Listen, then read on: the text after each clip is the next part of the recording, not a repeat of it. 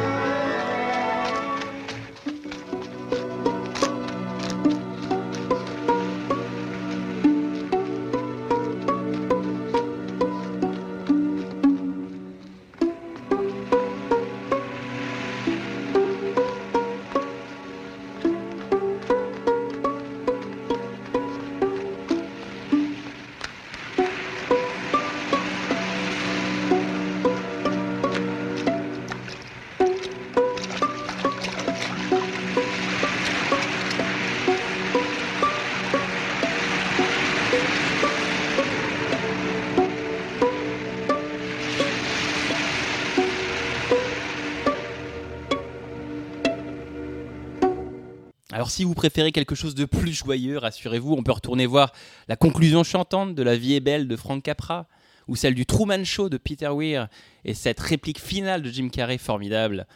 Personnellement, j'en ai une que je regarde régulièrement, c'est cette séance finale de Cinéma Paradiso de Giuseppe Tornatore, ce petit bruit de projecteur, cette musique céleste d'Ennio Morricone et les larmes de Jacques Perrin. Alors cherchez justement une occasion d'écouter du Morricone, la voilà.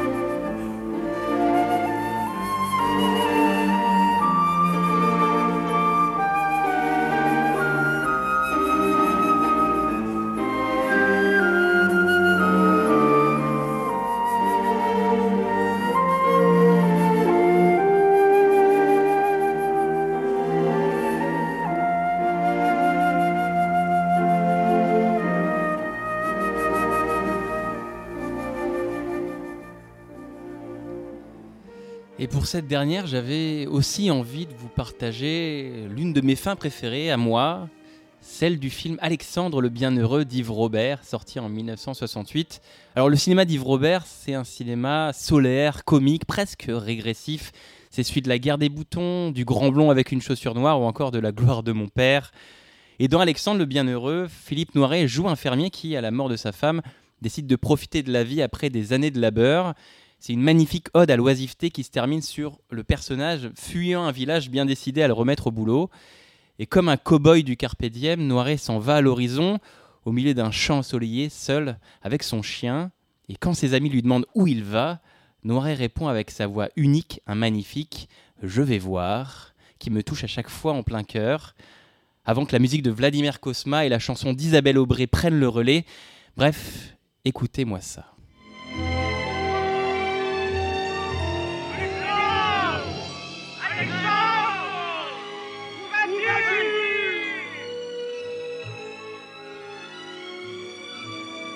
Je vais voir. Tu nous raconteras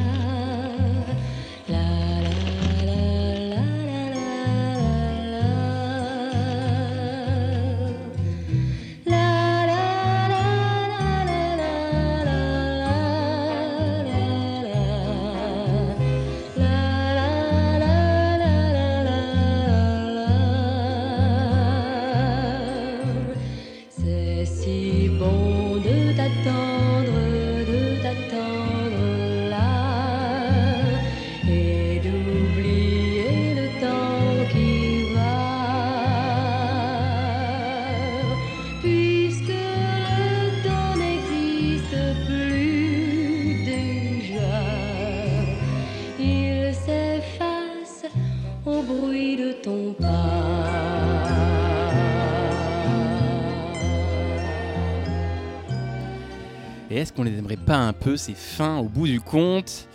À l'origine, j'avais eu envie de faire année-lumière pour décrypter des millésimes de cinéma dont on ne parle jamais.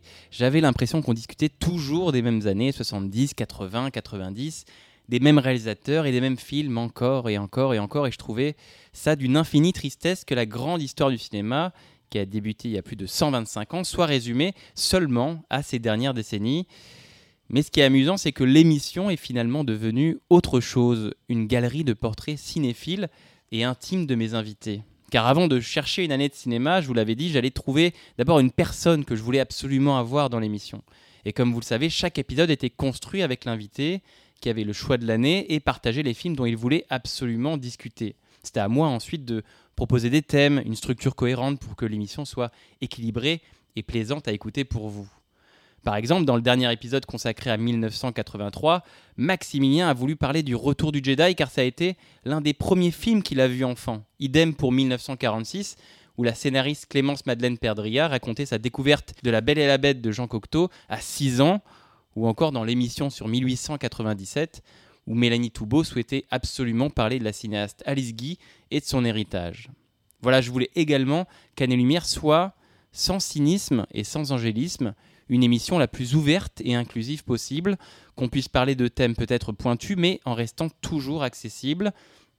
J'avais surtout envie de casser une idée absurde et encore très présente chez les cinéphiles, qui est cette hiérarchie a priori des films et des cinémas. J'ai l'impression d'enfoncer une porte ouverte, c'était important pour moi qu'on puisse parler de la même manière, avec le même respect et le même sérieux, de Metropolis de Fritz Lang et du cinéma de Michael Bay, des films de Eric Romer et du succès d'Avatar, des comédies de Chaplin comme des fusillades chez John Woo, de Taxi Driver comme d'Alice Guy, de montrer qu'il n'y a pas une bonne ou une mauvaise façon d'être cinéphile, contrairement à ce que certains voudraient vous faire croire. Bref, avec Année Lumière, je voulais raconter que le cinéma, au-delà des films plus ou moins mémorables et importants que l'histoire et le temps classeront naturellement, est un art résolument intime et personnel qui appelle chacun à se construire son propre petit panthéon en parallèle et tout aussi légitime. Bref, je voulais conclure cette ultime année-lumière avec évidemment quelques remerciements. D'abord à tous mes invités, mes 39 invités de l'émission, journalistes et collègues bien sûr, mais aussi scénaristes, auteurs, réalisateurs, producteurs, universitaires, graphistes, costumières, créateurs de contenu. La liste est longue, mais le plaisir a été le même à chaque enregistrement et ça a été un bonheur immense d'échanger avec eux. Je regrette de ne pas avoir pu accueillir dans l'émission tous les gens à qui j'avais promis de faire une petite place et j'espère que ce n'est que partie remise. Merci bien sûr aux partenaires de l'émission. Alors je vais débuter par, Tsugi Radio qui accueille Année Lumière dans son studio de la Villette à Paris depuis trois saisons. Merci à toutes les personnes à l'intérieur de Tsugi, techniciens, collaborateurs. Et un remerciement tout particulier à l'indéboulonnable commandant du navire Tsugi, Antoine Dabrowski. Merci Antoine, merci pour tout. Euh, restez branchés sur Tsugi Radio, vous êtes en très bonne compagnie. L'émission ne serait pas la même sans son autre partenaire, le magazine Cinématiseur, Emmanuel Spalacenta et Aurélien Alain, des gens adorables qui m'ont dit let's go quand je leur ai proposé de faire rentrer le podcast dans la galaxie de leur magazine. Ça a d'ailleurs été un honneur d'avoir une réclame régulière de l'émission dans leur page. Et si vous aimez le cinéma et les papiers et les analyses soignées, jetez-vous sur Cinématiseur, vous ne le regretterez pas. Un merci à Ben Renault et Simon Delard qui ont participé à l'identif visuel de l'émission. Merci aux autres médias qui ont parlé de l'émission France Inter, Vanity Fair, le Journal du Dimanche à l'époque, Trois Couleurs, à Panic Cinéma et au Forum des Images pour m'avoir invité pour une émission spéciale en public l'été dernier. C'était fou. Enfin, merci à vous, chers auditeurs, où que vous soyez, dans le métro, chez vous, en France ou à l'étranger. Début 2019, quand j'ai débuté Année Lumière dans la cuisine de mon appart avec mes deux petits micros branchés à mon ordi souffreteux, je ne me serais jamais douté de l'aventure qui m'attendait et que vous seriez aujourd'hui si nombreux à être fidèles à l'émission. Merci pour vos écoutes, vos retours, vos multiples messages sur les réseaux. Ils m'ont aussi permis de produire la meilleure des émissions possibles et de faire d'Année Lumière cette belle aventure. Année Lumière s'arrête. Pour ma part, je suis sûr de vous retrouver sur d'autres émissions et sur d'autres médias. Pendant ce temps-là, restez curieux, allez au cinéma. En un mot, faites comme Philippe Noiret à la fin d'Alexandre le Bienheureux. Allez voir. Salut à tous.